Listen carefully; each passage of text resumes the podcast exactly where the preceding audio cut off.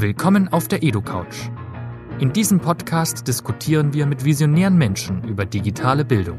Und die ist in Zeiten von Schulschließungen plötzlich in aller Munde.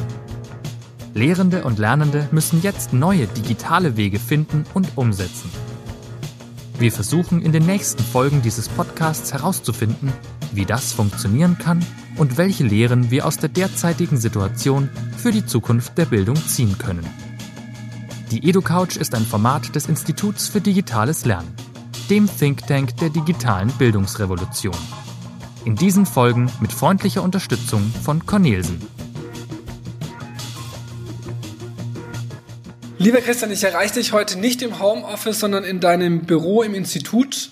Und da kann ich gleich gleich überleiten, ähm, was du eigentlich machst und wer du bist. Also du bist nämlich zum einen für die Digitalstrategie zuständig der Stadt Nürnberg und also für die Schulen in der Stadt Nürnberg und ähm, du bist äh, Vorsteher vom Institut für Pädagogik und Schulpsychologie der Stadt Nürnberg und in dessen Büro bist du sozusagen jetzt, aber relativ alleine, habe ich gehört, mit einem mit einer Kollegin oder einem Kollegen.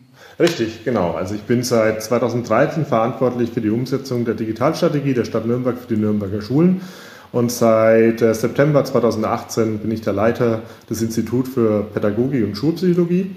Ähm, das ist im Endeffekt das Lehrerfortbildungsinstitut der Stadt Nürnberg, weil wir ja eigene Schulen haben. Und ein Fokus davon ist das Thema Lehrerfortbildung, das Thema Schulentwicklung und aber auch die schulpsychologische Betreuung der kommunalen Schulen in Nürnberg denn das ist eine Besonderheit bei uns. Wir haben ja eigene Lehrkräfte an eigenen Schulen. Das heißt, ein Teil unserer Schulen, vor allem die Berufsschulen, Gymnasien, Realschulen, dort sind Lehrkräfte Beamte der Stadt Nürnberg und nicht Beamte des Freistaat Bayerns. Und aktuell sitze ich äh, aufgrund des erlassenen Notfallplans der Stadt Nürnberg hier bei mir im Institut mit einem weiteren Kollegen. Alle anderen Kolleginnen und Kollegen sind entweder im Homeoffice oder weil wir in äh, Nürnberg noch eine Stichwahl haben beim Wahlamt oder unterstützen die Kolleginnen und Kollegen beim Gesundheitsamt zu Fragen für Corona.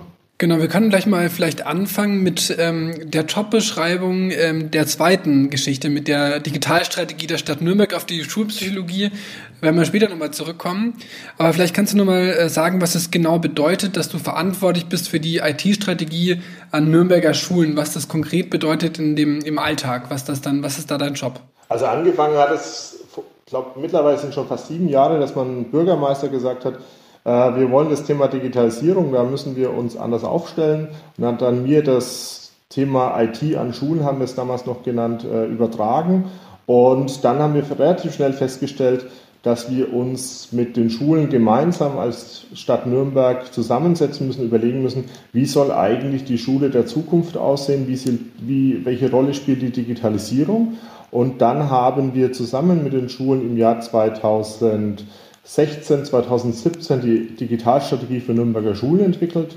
Die besteht aus vier Bereichen. Das eine zentrale Thema ist natürlich die Anbindung ans schnelle Internet, das heißt die Glasfaserversorgung. Es geht um die Vernetzung und Infrastruktur im Gebäude, also alle Zimmer sollen WLAN bekommen und der dritte Bereich ist das ganze Thema der Ausstattung mit Geräten, also ganz normal Hardware, Software, äh, mit welcher Software soll gearbeitet werden, welche Geräte brauchen die Schulen? Und, und das ist aber für uns damals schon ganz wichtig gewesen, das Thema Lehrerfortbildung. Das heißt, von vornherein war die Lehrerfortbildung ein wichtiger Bestandteil dieses, dieser IT-Strategie, weil wir gesagt haben, es braucht auf der einen Seite Lehrkräfte, die digital kompetent sind und auf der anderen Seite aber auch die Infrastruktur dazu, so, damit das Ganze Hand in Hand gehen kann. Und diese ähm, Strategie wurde dann im Februar 2017, also knapp vor drei Jahren, im Stadtrat der Stadt Nürnberg beschlossen und diese Strategie läuft aktuell bis 2026. Du hast ja gesagt, wie sich das sozusagen entwickelt hat. Ähm, kann man sagen, sozusagen, wie das Zwischenergebnis ist, wie er gerade sozusagen da steht auf eurer Strategie? In der Umsetzung, wie weit seid ihr da fortgeschritten? Ja, klar. Also äh, bei den Glasfaseranschlüssen, wir in Nürnberg haben aktuell 140 Schulen in ca. 180 Gebäuden. Wir werden Ende 2020, 2021 alle Schulen am Glasfaser haben. Das heißt bei uns aber auch, dass wir mit insgesamt um die 100 Gigabit in die Schulen gehen können und dementsprechend äh, den Schulen das zur Verfügung stellen können an äh, Bandbreite, was sie benötigen und äh, wir dem wir entsprechend skalieren können, was an Bandbreite vorhanden ist. Denn äh, man kann ja manche Schulen einfach nicht miteinander vergleichen, einfach weil sie sehr heterogen sind von der äh, Unterrichtsstruktur, aber auch von den Aufgabenstellungen beziehungsweise auch von den Fächerkombinationen. Und deswegen haben wir von vornherein gesagt, wir wollen in dem Bereich ähm, ja, sehr flexibel sein, beziehungsweise auch den einzelnen Schulen in Absprache mit den Schulen das zur Verfügung stellen, was sie brauchen. Bei den Geräten ist es bei uns nach wie vor so, dass wir von vornherein immer gesagt haben, wir möchten einen Warenkorb mit unseren Schulen entwickeln. Das heißt, wir haben uns von Anfang an zusammengesetzt mit Vertretern aus verschiedenen Schularten, von der Grundschule bis zur Berufsschule, haben gesagt, was benötigt ihr denn eigentlich an Geräten, damit ihr so arbeiten könnt, wie ihr das möchtet. Und dadurch ist eine Art Warenkorb entstanden, der besteht aus äh, digitalen Tafeln, der besteht aus PCs, aus Notebooks, aus äh, Tablet-PCs, aus Dokumentenkameras und die Schulen können aus diesem Warenkorb äh, wählen und diesen Warenkorb passen wir jährlich an. Das heißt, er wird jährlich überprüft. Da setzen wir uns dann wieder mit den Schulen zusammen, überlegen, welche Geräte sind vielleicht nicht mehr notwendig, welche Geräte kommen neu hinzu. Und das ist eigentlich ein rollierendes Verfahren, das ist seit 2016 äh, läuft und die Schulen können dann mit uns gemeinsam aus den Rahmenverträgen abrufen. Bei der Vernetzung der Gebäude haben wir versucht, seit 2018 jedes Jahr ungefähr äh, zwei, ähm, äh, 10 bis 12 Schulen zu vernetzen. Bezüglich, außerdem haben wir noch Neubauten, die äh, aktuell in der Stadt gebaut werden. Und das heißt, wir versuchen bis 2026 alle Schulen mit WLAN und äh, einem neuen Netz auszustatten. Das ist so der Weg. Und bei der Fortbildung, da ist es eigentlich so, dass wir äh, da im, sehr, schon immer Fortbildung im Bereich der Medienpädagogik anbieten, dieses Angebot aber in den letzten Jahren natürlich massiv auch ausgebaut haben. Auf der einen Seite geht es da um Themen wie Digitalisierung. Was heißt das für die Gesellschaft? Was heißt es aber auch für den Umgang äh, beispielsweise in der Demokratie? Also das heißt eher allgemeine Themen. Auf der anderen Seite gibt es Fortbildungen, die sehr fachspezifisch sind. Das heißt, was bedeutet die Digitalisierung bei mir im, bei mir im, äh, im Unterrichtsfach? Was bedeutet das bei mir, wenn ich äh, mit beispielsweise mit Mobbing oder mit, mit Cybercrime in, in der Schule konfrontiert werde? Also das ist so die Bandbreite und den Bereich werden wir ähm, in den nächsten Jahren noch ausbauen weil wir sehr, sehr stark merken, dass eine hohe Nachfrage auch bei den Lehrkräften da ist. Also das Interesse am Thema Digitalisierung und äh, Leben in einer digitalen Welt ist sehr, sehr groß. Wir sind jetzt ja am, am Werktag, glaube ich, Nummer 8 seit der Schulschließung, wenn ich mich nicht, wenn ich nicht, wenn ich verzählt habe.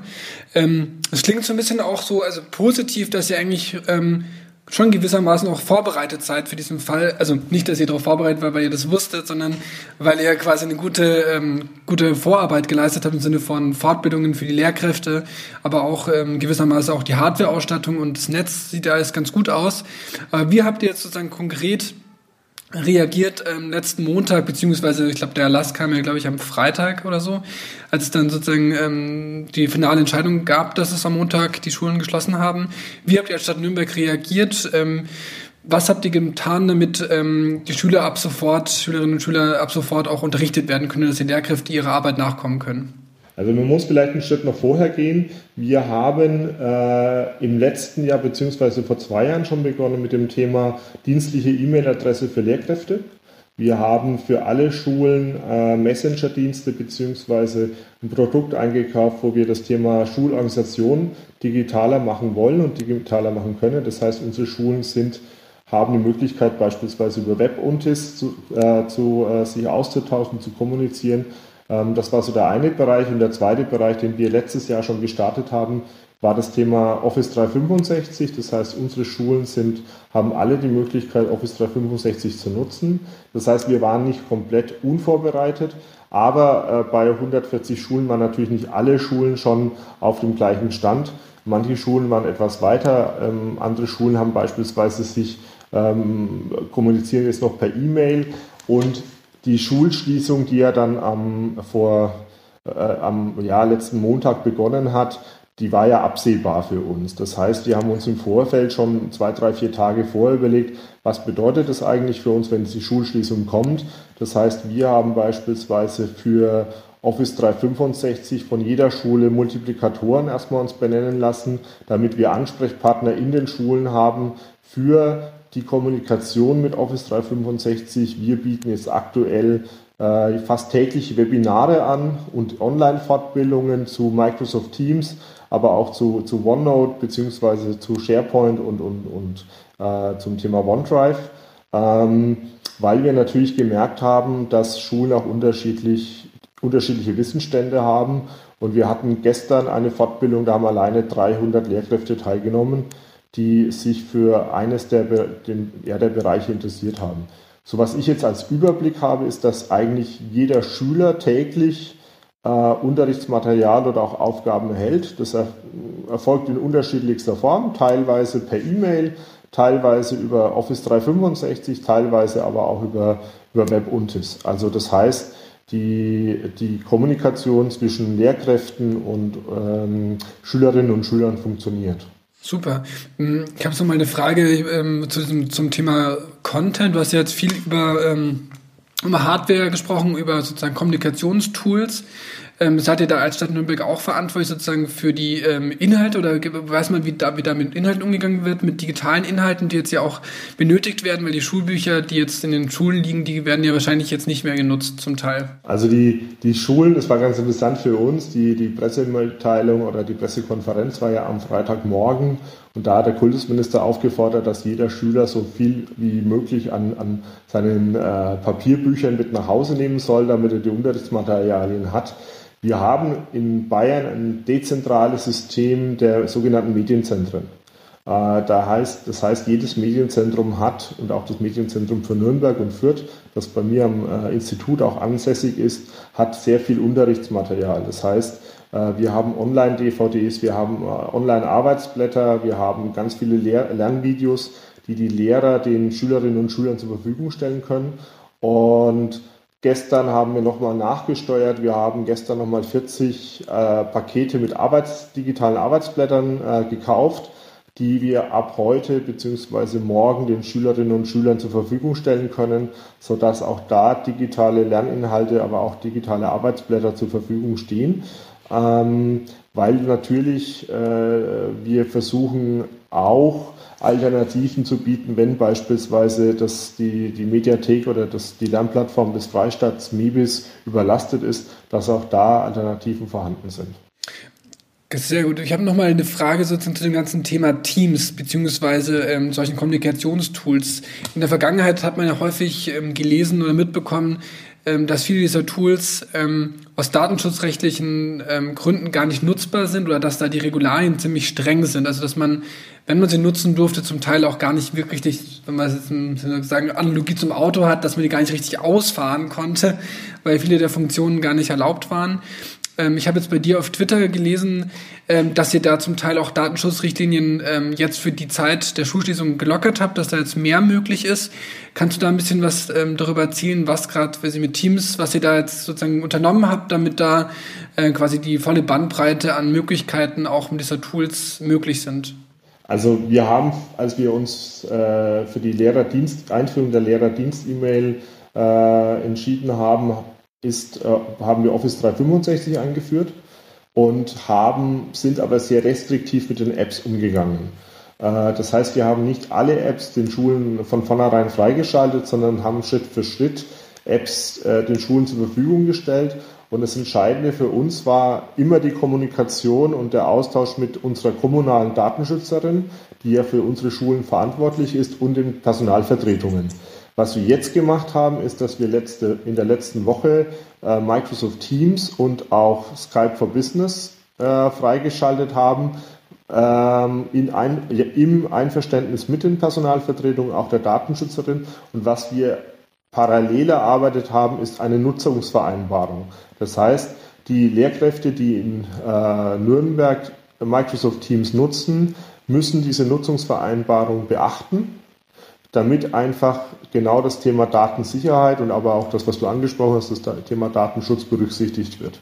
Ähm, der wichtige Vorteil ist oder der wichtige entscheidende Vorteil ist aus unserer Sicht, dass wir zwei verschiedene Teambereiche haben. Das heißt, wir haben einen Bereich, der ist nur für Lehrkräfte und wir haben einen Bereich, der ist für Lehrkräfte und Schüler weil wir nicht wollen, dass aus Versehen Themen, die nur Lehrkräfte betreffen, also beispielsweise äh, eine Notenliste oder vielleicht äh, ein Austausch zwischen zwei Lehrkräften, äh, auch in Schülerhände gerät. Und dadurch, dass wir das getrennt haben, sind wir da in dem Bereich schon mal ähm, sicher, beziehungsweise haben wir da Vorkehrungen getroffen. Und wichtig ist für uns, dass der Nutzer weiß, was er tut. Und deshalb auch diese Nutzungsvereinbarung, die ich bei Twitter, aber auch anderen Schulen zur Verfügung stellen kann, weil das ist eine Empfehlung, die oder die kann man auch gerne weiterverwenden, weil, ähm, wie heißt es schön, aktuell in der digitalen Zeit, es ist ja nicht mehr egal, es ist ja nicht mehr wichtig, wo man arbeitet, sondern wie man arbeitet und dass man gegenseitig vielleicht Informationen auch zur Verfügung stellt, damit nicht jeder das Rad neu erfinden muss. Kann ich, würde ich auf jeden Fall in den Show Notes verlinken, den Link, das habe hab ich mir auch schon angeguckt. Ich glaube, ganz bestimmte Funktionen sind, glaube ich, ähm, ausgeschaltet. Glaube ich, ähm, Videoaufzeichnungen, glaube ich, sind, glaube ich, nicht erlaubt. Und zum Beispiel auch die Frage, wie lange man Daten irgendwie auch speichern sollte, das sowas steht, glaube ich, da auch drin. Genau. Hm. Wie ist denn eure Haltung jetzt auch sozusagen langfristig über die Schulschließungen hinaus? Ähm, wird das dann langfristig auch sozusagen möglich sein, dass die Schulen ähm, das nutzen können, Teams, oder wird es danach gegebenenfalls wieder ähm, eingeschränkt? Also aktuell ist es natürlich so, dass wir mit, dem, äh, mit der Schulschließung eine Sondersituation haben. Also äh, ich kann mich in meiner Schulzeit zwar genau an zwei Möglichkeiten der Schulschließung erinnern. Das war zweimal wegen Sturm oder einmal wegen einem Orkan und da war das teilweise wegen einem Tag. Ähm, natürlich ist es so, dass Teams oder die Zusammenarbeit und der Schülerinnen und Schüler und auch die Kommunikation mit den Lehrkräften aufgrund der, Lange, der Länge jetzt, äh, das sind ja fast drei Wochen, äh, sich verändern wird. Äh, was uns natürlich wichtig ist, dass wir im Endeffekt im Austausch mit, den Daten, mit unserer Datenschützerin, mit den Personalvertretungen, aber auch mit den Lehrkräften sind. Dass wir dann einfach als Stadt Nürnberg, aber auch als Team Digitale Schule, die, die wir diese Themen erarbeiten, einfach da auch im, im, ja, im, im Austausch sind und aber auch im Konsens sind. Und du hast es gerade angesprochen, bei uns sind einfach beispielsweise bei Teams manche Funktionen ausgeschaltet, weil wir beispielsweise nicht wollen, dass äh, der Schüler äh, Videos äh, bzw. Aufzeichnungen macht oder äh, und die dann beispielsweise für andere Dinge verwenden kann. Ich hoffe und ich gehe davon aus, dass Teams erhalten bleiben wird. Das wird auch, denke ich, ein zentrales Instrument des Unterrichtens werden können. Ähm, Im Endeffekt liegt es dann an der Schule auch, wie eine Schule mit, mit den einzelnen Tools umgeht. Ob sie sagen, okay, äh, vor, der, ja, vor der Krise ist nach der Krise und während der Krise ist eine Sondersituation oder ob sie sagen, okay, es haben sich Dinge bei uns bewährt und die wollen wir weiterführen. Wir werden auf jeden Fall die Schulen unterstützen, gemeinsam mit den äh, betreffenden Personenkreisen, die wir in der Abstimmung brauchen. Äh, und das haben wir auch in der Vergangenheit schon gemacht weil sonst hätten wir auch Office 365 oder auch äh, WebUntis oder auch andere Produkte bei uns nicht einführen können, weil wir immer im Austausch mit den Personalvertretungen beispielsweise und der Datenschützerin sind. Ich hätte noch mal ähm, einen Punkt, wo wir auch schon ein bisschen, den wir schon gestriffen haben. Du bist ja sozusagen auch ähm, bei uns, also der, kann man sagen, der Vorsteher oder nee, du bist der Chef. Ich bin der, der Vorsitzende. Der Vorsitzende vom der Institut. Erste Vorsitzende. Genau, erste genau. Vor diese Titel, genau, erste, die erste, der erste Vorsitzende vom Institut für Pädagogik und Schulpsychologie. Nee, stopp. Ich bin der Leiter vom Institut für ja, Leiter. Ich bin einfach genau. nur der Leiter äh, vom, vom äh, Institut für Pädagogik und Schulpsychologie. Und ich bin der erste Vorsitzende vom Bündnis für Bildung. Genau, wir kommen auf beides zurück, aber es geht nochmal zum, zum Leiter für Institut für Pädagogik und Schulpsychologie. Ähm, und da ging es mir nochmal um das ganze Thema ähm, Alltag in Zeiten von Corona und Schulschließungen ähm, ist es ja so, dass das ganze Thema irgendwie sowohl für Arbeitnehmer natürlich ähm, belastend ist, wenn die ganze Zeit in Isolation sind. Das heißt natürlich auch die Eltern sind quasi auch teilweise im Homeoffice, ähm, auf engstem Raum, bei manchen Leuten kleine Wohnungen. Die Schülerinnen und Schüler sind da irgendwie auch auf einmal irgendwie nicht mehr in der Schule, sondern zu Hause mit ihren Eltern, alles vielleicht gestresst. Ähm, dann hat man vielleicht auch Angst um die Oma und einen Opa. Ähm, wie geht ihr sozusagen auch mit solchen Folgen von, also dass sowas nicht passiert wie Trauma oder was auch immer, also dass man sozusagen solche Dinge abfedert, ähm, dass, dass da möglichst wenig Schäden entstehen bei den Schülerinnen und Schülern. Da habt ihr euch wahrscheinlich auch Gedanken gemacht. Genau. Also es ist tatsächlich so, dass bei mir im Haus eine Abteilung ist die Schulpsychologie. Das heißt, das sind Kolleginnen und Kollegen, die als Schulpsychologinnen in den Schulen arbeiten. Das heißt, die auf der einen Seite Beratungen für Schülerinnen und Schüler machen, aber auch für Lehrkräfte. Und natürlich, wenn die Schule jetzt geschlossen ist, ist natürlich die Frage, äh, wie, wie geht man mit dem Thema Corona um? Also du hast es gerade angesprochen, Kinder machen sich natürlich auch Gedanken. Das Thema ist omnipräsent in den Medien. Überall wird über Corona gesprochen. Ähm, es kommen natürlich auch Fragen auf, warum darf ich nicht in die Schule oder warum darf ich beispielsweise in Bayern nicht die Oma besuchen. Und äh, dadurch entstehen natürlich auch äh, teilweise Ängste oder aber auch Fragen von Kindern, was ja völlig normal ist. Und was wir als Institut überlegen oder uns überlegt haben, ist, dass wir versuchen, Eltern ähm, Handlungshinweise zu geben. Wie erkläre ich meinem Kind diese, diese Situation oder wie gehe ich mit den Ängsten der Kinder um? Weil äh, es ist ja nicht so, dass nur die Kinder Ängste haben, auch du hast gerade angesprochen, auch die Eltern haben Ängste, die sind beispielsweise jetzt, haben Angst um ihren Arbeitsplatz, beziehungsweise äh, haben vielleicht Angst, dass sie selbst krank werden oder dass ihr Kind krank wird oder und den, das war für uns ein wichtiger Punkt und deswegen haben wir Handlungshinweise ähm, einerseits an die Schulen gegeben, dass sie diese an die äh, Eltern weitergeben. Wir haben es bei uns auf die Homepage gesetzt. Und wichtig war für uns von Anfang an, dass wir gesagt haben, wir brauchen das einerseits für Schülerinnen und Schüler im jungen Alter, aber auch für ältere Schülerinnen und Schüler, die oder Jugendliche, die etwas anders vielleicht mit dem Thema umgehen und vor allem auch in ein, einfacher Sprache weil äh, die Stadtgesellschaft in Nürnberg ist natürlich sehr heterogen. Deutsch ist nicht, um, nicht immer die, äh, die Muttersprache und dementsprechend äh, haben wir versucht, es auch in einer Sprache darzustellen, die äh, Menschen mit, äh, in dem Deutsch die Zweitsprache ist oder vielleicht die Drittsprache ist, äh, das auch mit diesen äh, Hilfen umgehen können. Und das ist auch online, das würde ich auch in den Shownotes verlinken. Das habe ich mir auch im Vorfeld nämlich angeguckt. Das ist, ähm, finde ich, ganz gut, was ihr da gemacht habt. Und was natürlich hinzukommt, dass es einerseits diese Papiere sind, aber, und das ist ein wichtiger Punkt auch, wenn Eltern Gesprächsbedarf haben oder, äh, und dann können sie nach wie vor meine Mitarbeiterinnen auch errei erreichen. Das heißt, sie können auch äh, Telefonberatungstermine beziehungsweise, tele ja, äh, das ist schon fast ein bisschen so eine Notfall- äh, oder Krisengespräche können dort auch mit den Kolleginnen und Kollegen vereinbart werden, sodass ihnen auch im Gespräch weitergeholfen werden kann, beziehungsweise dass sie auch beraten werden können. Es ist auf der einen Seite ein Papier oder äh, sage ich jetzt mal virtuell, auf der anderen Seite gibt es aber auch die Möglichkeit der persönlichen Ansprache per Telefon. Oder im Krisenfall sogar persönlich. Das finde ich ein super Angebot, weil ich meine, ähm, man weiß nicht, was das mit Leuten macht. Ähm, ich meine, man denkt immer nur an die wirtschaftlichen Folgen oder auch jetzt an die und den Unterricht per se. Aber ich meine, das ist ja, ja auch viel mit Krisenmanagement zu tun und auch mit Dingen, die da um, also um den ganzen Kosmos herumschwirren, die man auch mitdenken muss. Und jetzt kommen wir nämlich auf das Bündnis zur Bildung. Ähm, da bist du ja sozusagen als erster Vorsitzender dabei. Und ähm, da wollte ich nur mal fragen, ähm, was macht ihr da als Verband? Ähm, was ist deine Aufgabe, beziehungsweise was ist die Aufgabe des Verbands? Also das Bündnis für Bildung ist ein klassischer Verein. Wir sind ein klassischer Verein, also ein klassischer EV.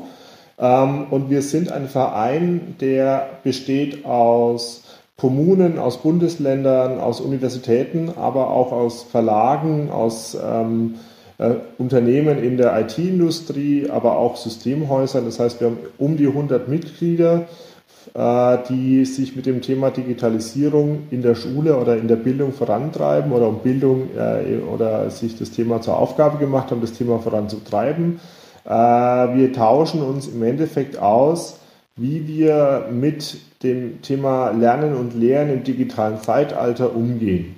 Und da geht es aus unserer Sicht immer darum zu überlegen, äh, wie kann man Schulen, Schulträger, aber auch Bundesländer oder auch das äh, Bundesministerium für Bildung und Forschung oder die Kultusministerkonferenz bei ihren Fragen unterstützen. Also das sind bei uns natürlich aktuell ist es ein wichtiges Thema, ist der Digitalpakt. Das heißt, wir haben beispielsweise auf unserer Webseite äh, bfb.org alle äh, Bundesländer aufgeführt, wo sie ihre Richtlinien haben. Äh, dann geht es natürlich als große Grundlage, was das Thema Digitalpakt oder Umsetzung Digitalpakt ist, ist das Thema Medienkonzept. Und da geht es uns auch nicht darum, dass wir als ähm, Bundesverbindung sagen, das ist der Königsweg, sondern wir versuchen mit Leitlinien, mit Fragebögen eigentlich den äh, betreffenden äh, Schulen oder Schulträgern, die sie dabei zu unterstützen, sagen, wo stehst du eigentlich und wo willst du hin und was solltest du dabei beachten? Und das Interessante für uns oder das Wichtige für uns ist, dass wir niemals ein Produkt ähm, empfehlen oder sagen, das geht nur mit dem oder dem Unternehmen, sondern dass wir immer sagen, du musst dir überlegen, wo, was ist für dich das Beste und vergiss aber, wenn du diese Fragen dir stellst, nicht beispielsweise diese Frage außer Acht zu lassen. Wir haben vorhin über das Thema Schulgebäude und Digitalstrategie in Nürnberg beispielsweise gesprochen. Und da redet natürlich, man redet immer über Glasfasernetz und aber auch über WLAN. Und das teuerste oder eines der wichtigsten Themen ist beispielsweise die Stromversorgung im Klassenzimmer.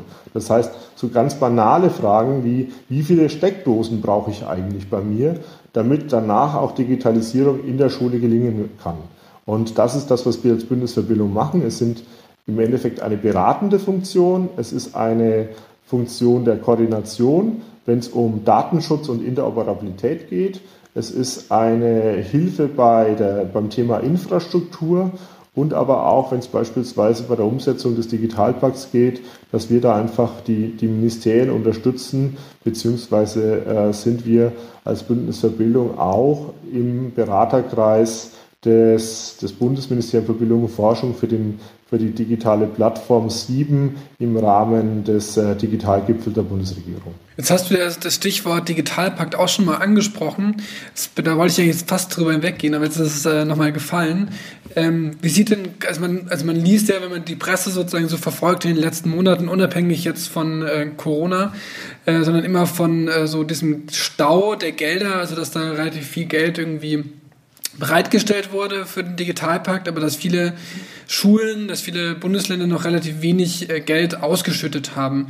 Ähm, wie sieht es denn in Nürnberg aus? Ähm, fließt da schon Digitalpakt Geld und wie sieht es da quasi Stand jetzt aus mit diesem, mit der Umsetzung des Digitalpakts? Ja, ich habe das natürlich auch gelesen und ich verstehe natürlich auch, dass man überlegt, dass ja ganz viel Geld da, es sind ja insgesamt 5,5 Milliarden Euro und wie kann es eigentlich sein, dass dieses Geld nur zu einem Bruchteil abgeflossen ist. Ich glaube, man muss sich als erstes überlegen, ähm, was ist der Digitalpakt und was steckt dahinter. Der Digitalpakt ist ja erstmal ein Förderprogramm des Bundes, das aber in den einzelnen Bundesländern unterschiedlich umgesetzt wird. Und das andere ist, glaube ich, auch, und deswegen ähm, verstehe ich einerseits natürlich die mediale Kritik, auf der anderen Seite kann ich aber auch die Kommunen oder auch die die Bundesländer verstehen. Denn es hilft uns ja nichts, wenn jetzt äh, wir das Geld bekommen und dann äh, das Geld einfach ausgeben, sondern es braucht ja eine Strategie dazu. Also es braucht ja ein Medienkonzept dazu. Und ich glaube, wichtig ist, dass die Schulen und die gemeinsam mit ihren Schulträgern überlegen, äh, wo wollen wir mit unserer Schule hin? Und das benötigt auch Zeit und es benötigt auch Überlegungen. Und eins ist natürlich auch klar, wenn ich äh, dann erstmal weiß, wo ich hin will, muss ich diese Gelder auch erstmal beantragen. Und das ist natürlich ein Verwaltungsprozess, der auch äh, oder auch ein Entwicklungsprozess, äh, der etwas dauert. Und von daher bin ich aktuell eigentlich ganz froh, dass die Gelder ähm, eher zögerlich fließen, weil es zeigt mir auch, dass sich die Leute Gedanken machen dafür und nicht das Geld einfach nehmen und äh, ausgeben und im Nachhinein merken, oh, äh, jetzt habe ich aber das Geld für ähm, Dinge ausgegeben, die ich vielleicht gar nicht brauche. Für Nürnberg ist es eine andere Situation. Wir haben das große Glück, dass unsere Digitalstrategie, die wir 2017 ähm, veröffentlicht haben oder beschlossen haben, im Endeffekt nichts anderes ist das, was ein Medienkonzept oder Medienentwicklungskonzept in den Bundesländern ist. Das heißt, wir sind da relativ weit. Ähm, wir haben damals aber, und das, äh, jetzt kommt immer die ja, ich sag mal, der Werbeblock für den Nürnberger Stadtrat und den Kämmerer. Wir haben damals äh, ausgerechnet, dass wir ungefähr zwischen 85 Millionen Euro bis wahrscheinlich jetzt ein bisschen mehr werden. Diese Gelder werden wir bekommen aus dem Haushalt der Stadt Nürnberg. Und wenn wir dann Fördergelder bekommen, können die teilweise den, den äh, Stadtrat oder den äh, Etat der Stadt Nürnberg entlasten. Wir bekommen aus dem Digitalpakt ca. 25 Millionen Euro. Und äh, wir setzen einfach jetzt unsere IT-Strategie weiterhin um und beantragen sukzessive diese Gelder vom, vom Freistaat Bayern. Und das ist für uns eigentlich aktuell der Weg. Und wichtig ist, glaube ich, für mich, sind zwei, zwei ganz wichtige Themen. Und zwar ist es das Thema Nachhaltigkeit. Das heißt, ich muss mir überlegen, wo will ich denn strategisch mit meinen Schulen hin und was brauche ich dazu? Und zweitens ist ein ganz wichtiger Punkt aus meiner Sicht auch eine gewisse, eine gewisse Gelassenheit. Ähm, denn die Schulen fangen ja nicht bei Null an. Also alle Schulen haben schon in irgendeiner Form Ausstattung, Internet. Äh, das heißt, es ist ja nicht so, dass die Schulen jetzt äh, auf die Gelder vom Digitalpakt gewartet haben, um dann äh, erstmal Digitalisierung zu machen oder digital zu unterrichten, sondern im Endeffekt muss das gemeinsam entwickelt werden und das benötigt einfach Zeit. Ich glaube, das ist ähm, natürlich was Unpopuläres, sowas zu sagen weil man natürlich immer alles sofort und schnell haben will und dass man das Ding ja auch Zeit brauchen, das ist, glaube ich, immer so ein bisschen auch in der Presse wahrscheinlich schwierig zu vermitteln. Ähm, aber ich, eine Randbemerkung muss ich noch sagen, ich bin selber, äh, komme aus Nürnberg und war auf der Wilhelm-Löhe-Schule und irgendwie freut mich das sozusagen als Nürnberger, ich wohne zwar jetzt in München, dass das in Nürnberg so gut läuft. ähm, Dankeschön.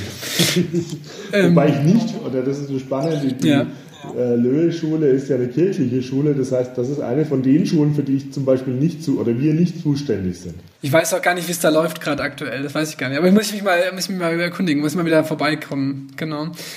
Ähm, sehr schön. Ähm, ich habe noch eine letzte Frage, sozusagen, um, um den, ähm, den, Bogen zu schließen und zurückzukommen zu ähm, Corona und Schulschließungen und dem Thema, ähm, was wir schwerpunktmäßig behandelt haben im Gespräch. Glaubst du denn, ähm, dass sich durch diese ähm, Phase dieser Schulschließung, die jetzt natürlich erfordert, dass man eben digitale Tools einsetzt, sich über eben das ganze Thema digitale Bildung Gedanken macht und jetzt auch natürlich, hast du auch erwähnt, schwerpunktmäßig auch viele Fortbildungen aktuell laufen. Ähm, ich habe auch im Gespräch mit, mit Lehrkräften irgendwie schon gehört, die das irgendwie als größte autodidaktische Fortbildung aller Zeiten irgendwie betitelt haben, was jetzt aktuell passiert. Meinst du denn auch, dass sich diese Krise, die zweifelsohne tragisch ist, aber dass sie vielleicht auch positive Aspekte auf, diese, auf den Fortgang der Digitalisierung der Schulen hat? Oder bist du da eher pessimistischer? Oder wie ist da deine Einschätzung? Es gibt ja, ich weiß nicht von wem, diesen Satz, der Mensch ändert sich nur in der Krise. Und ich glaube, in jeder Krise steckt auch eine Chance. Und was wir natürlich aktuell erleben, ist, äh, ja nicht nur in der Schule, sondern auch in Unternehmen, äh, dass plötzlich neue Formen des Arbeitens, neue Formen der Führung Einzug halten, weil einfach beispielsweise Mitarbeiter, die vielleicht früher von 8 bis 16 Uhr am Schreibtisch im, im Büro saßen, jetzt von zu Hause arbeiten. Und ähnlich ist es, glaube ich, in Schule auch. Ich glaube, äh, Schule wird sich, für Schule kann es eine Chance sein. Es ist ein, denke ich, ein, ein, ein äh, wichtiger Baustein beispielsweise auch in der Form der Kommunikation, auch der Wertschätzung zwischen Eltern und Lehrkräften. Ja, ich habe gestern so, äh, ich glaube bei Twitter oder bei Facebook einen Satz gelesen äh, von äh, Eltern zahlen 20 Prozent den Lehrern mehr Gehalt, Hauptsache die Kinder dürfen wieder in die Schule. Ja, weil sie, oder, und der andere Satz war, ich habe seit gestern vor, festgestellt, mein Kind ist doch nicht hochbegabt. Also ich glaube, äh, das sind so, das merkt man einfach, dass das ja, dass Schule äh, ein ganz, ganz wichtiger Ort ist, der Kommunikation und auch des Zusammenlebens und der verändert sich jetzt.